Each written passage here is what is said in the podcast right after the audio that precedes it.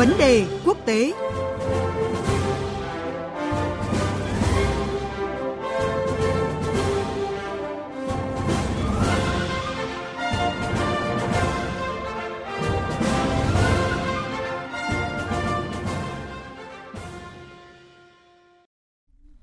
quý vị và các bạn, Diễn đàn Kinh tế Phương Đông đang diễn ra theo cả hình thức trực tiếp và trực tuyến tại thành phố Vladivostok của Nga, thu hút sự tham gia của nguyên thủ nhiều quốc gia, cộng đồng doanh nghiệp và giới chuyên gia. Đây là diễn đàn kinh tế lớn thứ hai mà Nga tổ chức trong năm nay nhằm tiếp tục thu hút đầu tư vào vùng Viễn Đông rộng lớn. Diễn đàn Kinh tế Phương Đông năm nay diễn ra trong bối cảnh tình hình dịch Covid-19 đang diễn biến phức tạp. Bên cạnh đó, sự thay đổi của tình hình địa chính trị khu vực cũng đặt ra nhiều thách thức mới trong quá trình hợp tác phát triển khu vực Viễn Đông. Dù vậy, giới phân tích cho rằng thách thức vẫn thường song hành cùng với cơ hội. Vấn đề là Nga cùng các đối tác sẽ nắm bắt cơ hội đó như thế nào. Đó cũng là lý do Diễn đàn Kinh tế Phương Đông năm nay được lấy chủ đề Cơ hội mới trong vùng Viễn Đông trong một thế giới đang thay đổi. Cuộc trao đổi với phóng viên Văn Thường, thường trú Đài Tiếng nói Việt Nam tại Nga, người đang có mặt tại thành phố Vladivostok, sẽ phân tích cụ thể hơn về những cơ hội phát triển này. Xin chào anh Văn Thường ạ. Vâng, chào chị Thúy Ngọc và quý thính giả. Thưa anh, khu vực Viễn Đông của Nga thì nằm trong cái tầm bao phủ của khu vực Ấn Độ Dương-Thái Bình Dương, là cái nơi chứng kiến sự cạnh tranh ảnh hưởng của nhiều quốc gia. Vậy thì theo anh, điều đó tạo ra cái lực hấp dẫn như thế nào đối với Diễn đàn Kinh tế Phương Đông mà Nga tổ chức ạ?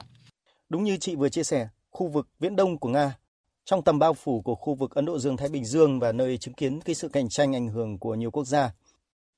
Nga cũng đặc biệt là coi trọng khu vực này. Đó là lý do tại sao Nga rất quan tâm đến việc phát triển kinh tế xã hội của vùng Viễn Đông. Và chính việc tổ chức một diễn đàn kinh tế lớn như Diễn đàn Kinh tế Phương Đông kể từ năm 2015 cho thấy vị thế và vai trò chiến lược của vùng cực Đông của Nga. Trong nhiều năm qua, chính phủ Nga cũng đã xây dựng một chương trình quốc gia nhằm phát triển kinh tế xã hội của khu vực này với tầm nhìn chiến lược và dài hạn. Trong nhiều diễn đàn cũng như trong việc hoạch định chính sách, khu vực này là ưu tiên trong chính sách hướng Đông của Nga. Một điều quan trọng nữa là khu vực Viễn Đông là cánh cửa rộng mở và thuận lợi nhất để hướng ra các đại dương. Bởi nhìn một cách tổng thể thì các khu vực giáp biển của Nga đều có điều kiện khá khó khăn. Chẳng hạn như vùng Biển Đen thì có những trở ngại trong vấn đề an ninh hàng hải. Trong khi toàn bộ khu vực Biển Bắc thì điều kiện khí hậu khắc nghiệt, băng giá phần lớn trong năm. Đó là nhìn nhận từ phía Nga. Song cũng cần phải nói thêm rằng trong chính sách của mình, Nga cũng rất muốn thu hút đầu tư nước ngoài và phát triển kinh tế xã hội của khu vực, và Nga luôn chào đón điều này. Còn trong các lĩnh vực khác cũng có sự cạnh tranh nhất định.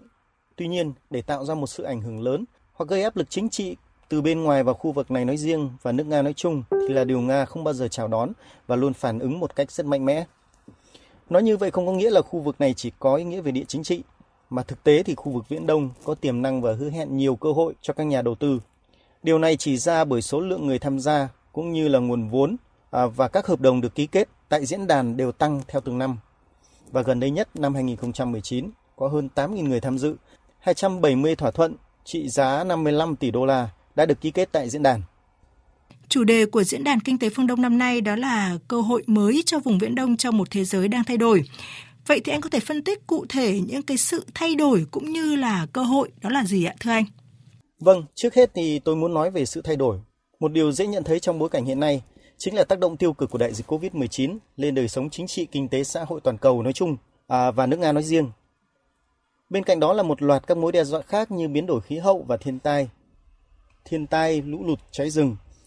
Nhiệt độ ấm lên đẩy nhanh quá trình tan băng vĩnh cửu ở Bắc Cực, hay sự lên ngôi của xu hướng chủ nghĩa bảo hộ thương mại. Ngoài ra, những nỗ lực cô lập chính trị làm suy yếu nền kinh tế và vị thế của Nga trên trường quốc tế, chủ nghĩa cực đoan gia tăng và tính khó dự báo trong chính sách đối ngoại của một số nước lớn. Rõ ràng là những sự thay đổi này đã đặt ra những thách thức không chỉ đối với nước Nga. Còn về cơ hội thì theo tôi, bản thân việc tổ chức một diễn đàn kinh tế quốc tế trong bối cảnh hiện nay chính là một cơ hội lớn đối với vùng Viễn Đông. Việc tổ chức diễn đàn đã khẳng định được uy tín quan trọng của sự kiện, đồng thời góp phần xây dựng quan hệ hợp tác đa phương, tăng cường quan hệ đối tác giữa các doanh nghiệp Nga và các nước trong khu vực châu Á-Thái Bình Dương, mở ra cơ hội mới để thu hút đầu tư vào khu vực. Ngoài ra, đây còn mang tính biểu tượng, cho thấy Nga đã kiểm soát tốt đại dịch và thích ứng với cuộc sống bình thường mới. Vâng thưa anh, trong khuôn khổ Diễn đàn Kinh tế Phương Đông thì có diễn ra nhiều cuộc đối thoại song phương, trong đó thì có đối thoại Nga và ASEAN. Theo anh thì so với các đối tác khác của Nga, ASEAN có những cái lợi thế nào trong việc tham gia phát triển khu vực Viễn Đông ạ?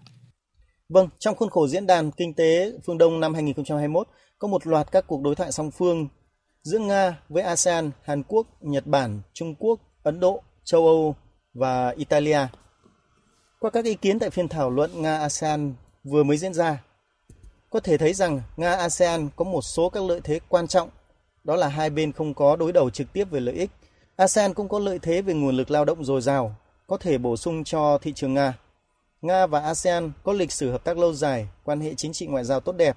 Nga cũng là đối tác đối thoại đầy đủ của ASEAN.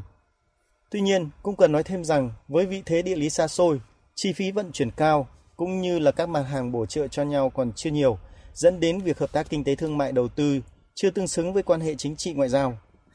Ví dụ năm 2020, thương mại hai chiều giữa ASEAN và Nga còn rất khiêm tốn và khoảng 15,7 tỷ đô la Mỹ, trong đó Nga xuất khẩu sang ASEAN khoảng 5,6 tỷ đô la và nhập khẩu khoảng hơn 10 tỷ đô la. Ngoài ra, so với các đối tác khác của châu Á, thì ASEAN hiện nay chưa phải là hướng ưu tiên của Nga tại khu vực. Thay vào đó, Nga thúc đẩy quan hệ với Trung Quốc, Ấn Độ và các nước trong không gian hậu Xô Viết. Vâng, thưa chị Thúy Ngọc. Xin cảm ơn anh Văn Thường với những phân tích vừa rồi.